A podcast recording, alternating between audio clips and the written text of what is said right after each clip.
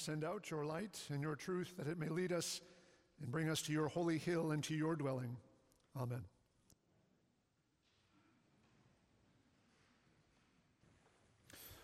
Over these last uh, several weeks, we have been reflecting on the question of what it might mean for us to recognize that we are called to more. We have heard several stories about the encounters that Jesus had with his disciples after he was raised from the dead, and we've noted how the disciples found that they were called to more by the risen Lord. Called to deeper levels of faithfulness, called to deeper levels of trust and obedience. We've also heard stories about the birth of the church and the proclamation of the first Christians, how they went out into the world to proclaim a message of more, more life, more love, oftentimes more than the world was ready to receive.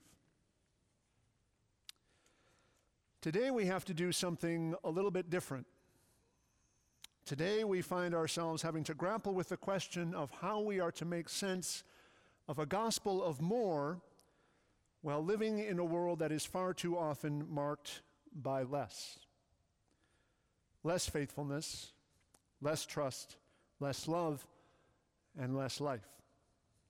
These last several weeks have been difficult to say the least. We have been confronted with the tragedy of senseless and brutal violence and unbearable loss not once or twice but repeatedly. The fabric of our social and cultural life continues to fray as we find ourselves seemingly incapable of pursuing mutual understanding and cooperation. We continue to face the prospect of international conflict on a scale we haven't seen in more than 50 years.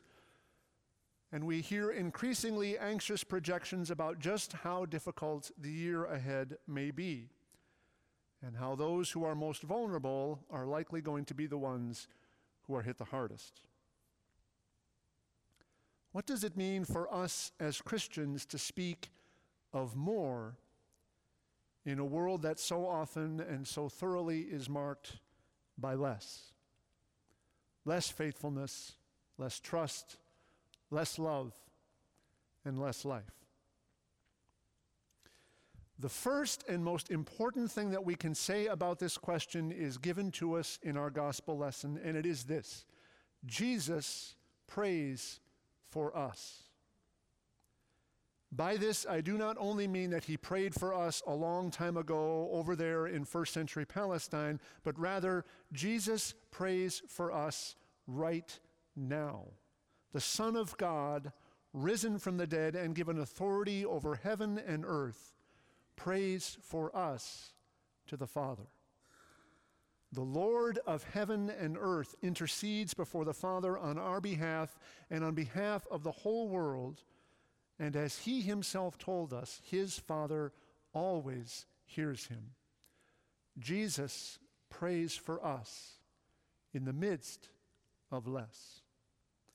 And the fact that he prays for us means that he understands our sorrow. He does not pray as one who has no awareness or no sympathy, but he prays as one who takes our sorrow upon himself and offers it to the Father. And in return, he takes the Father's love upon himself and he offers it to us and to the world. Jesus stands between the Father and the world, mediating the loss and the brokenness of the world to the Father, and mediating the grace and the love of the Father to the world. Now, your immediate thought may be that it doesn't seem as if the prayer of Jesus is doing much good. If he is indeed the Lord of heaven and earth, and if indeed his Father always hears him, then why? Why the violence? Why the loss? Why the conflict? Why less, indeed far less, instead of the more that we hear God has in mind for us? Now, that question, again, takes us back to our gospel lesson, and it takes us directly to the heart of the kind of more to which we are called. The passage that we heard today from John's gospel is part of what is often called the high priestly prayer of Jesus. And this prayer takes up an entire chapter of John. Jesus offers this prayer during the supper that he shares with his disciples immediately before his arrest. And in this prayer, Jesus prays for himself, he prays for his first disciples, and he prays for us and for all who believe in him. He prays that all who believe in him would be one, not just united with one another, but united with him and with the Father. He prays that all those who are united with him would be protected, but he prays this knowing that they are unite that those who are united will face some very real dangers. He does not pray that they would somehow manage to avoid danger, but rather he prays that they will be enabled to overcome the dangers they will face. And he prays that those who are united with him would be sanctified even as he himself has been sanctified set apart, and made perfect for the work that God has given him to do. But even more important than that, more important than what he prays, is how he prays. This is the thing that I think really begins to help us understand what it means to be called to more, called to the life that he has for us. Jesus does not pray in the hope that the Father would do something about that problem over there. In other words, Jesus does not pray, Father, do something about that issue that those people over there seem to be having. Fix that problem for them, please. Instead, he offers himself as the place where God's work is going to be done. He offers his life as the means through which God's glory and God's love will be offered to the world. He prays in thanksgiving for everything the Father has already given him, and he prays in anticipation of the even greater work the Father is about to do. He does not just pray that the brokenness of the world would be healed, he takes the brokenness on himself. And he offers it to the Father, knowing that his Father will redeem and save him and can transform the brokenness into an opportunity for new life. And he does this, he prays in this way, because this way of praying is itself something that he receives from his Father. This way of praying reflects a way of living and a way of being that has been given to him.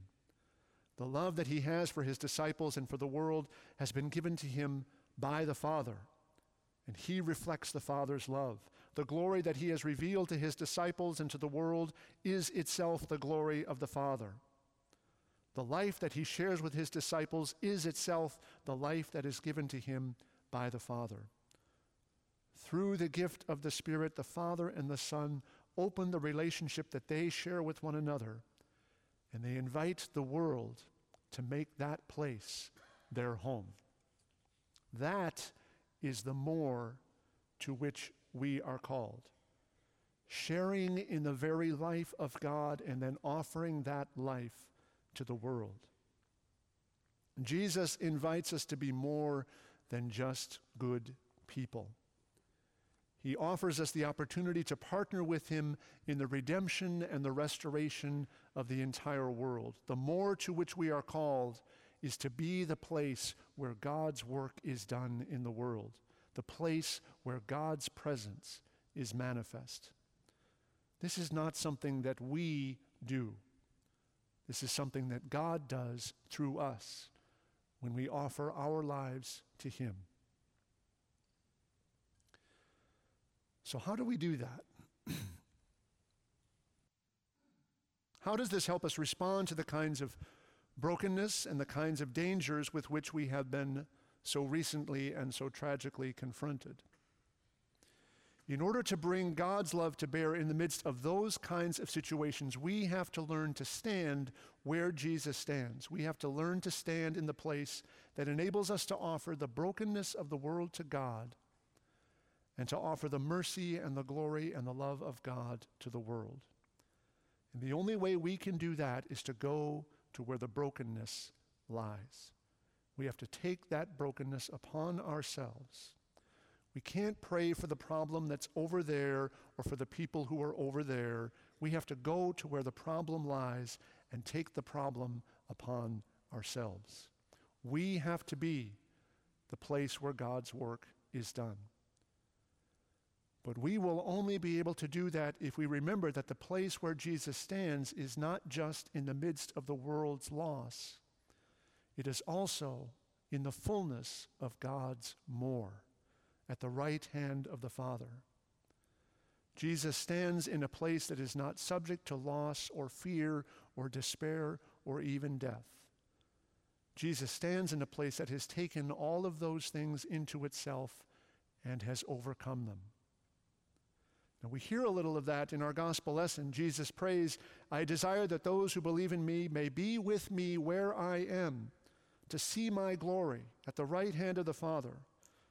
Glory that you have given me because you have loved me before the foundation of the world. The place where Jesus stands is the place where he has always stood and will always stand, at the very heart of the Father's love in a place that is governed by the life and the power and the glory of God. We are called to more. We are called to be the place where God's work gets done in the world. And the ways we go about doing this will be as varied and as manifold as each of our individual lives and the opportunities that we have been given. But Jesus has given us a clue that helps us set our sights on how to work together to accomplish this. He prays, I ask on behalf of all those who believe in me that they may be one.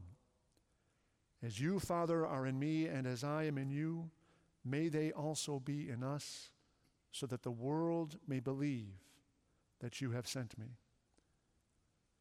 It is our identity as a reconciled community that bears witness to our identity as disciples of Jesus. It is our unity that marks us as the people of God, and it is the work of reconciliation that helps guide the work that we do.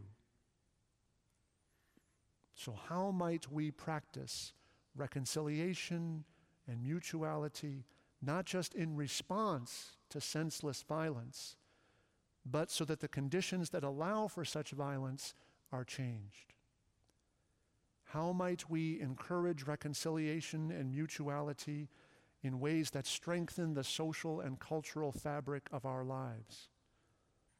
How might we offer our lives as the place where Christ is at work in the world, places that are governed by the life and the power and the glory of God? This is the perfect time in the church year for us to be asking those kinds of questions because we are in the middle of a season that shows us most fully what it means to live in the place where God is at work in the world. We have celebrated the resurrection of our Lord and the new life that God has given to the world through him. We have celebrated his ascension to the Father and the offering of his sanctified humanity in the heart of the life of God. And we are about to celebrate the coming of the Spirit the thing that makes it possible for us to be where He is. All of those observances have something essential to teach us about what it means for us to be called to more. And this is the perfect time in our life as a community of faith for us to be asking those kinds of questions. We're getting ready to wrap up our celebration of 75 years of successful ministry. And we are charting a path forward as we make plans for another 75 years and beyond. God is by no means done working in the world, and God is by no means done with us. We are called to more. We are called to stand where Jesus stands and to be the place where God's presence and God's activity is manifest in the world. So let us learn to make our own the prayer that our Lord Himself offers today for us. Let us pray for the grace to be a people who are known for their unity and their reconciliation and for the way that they show forth God's glory in the world, so that the world may believe in the one whom God has sent, and that through believing, the world may have life in His name. Amen.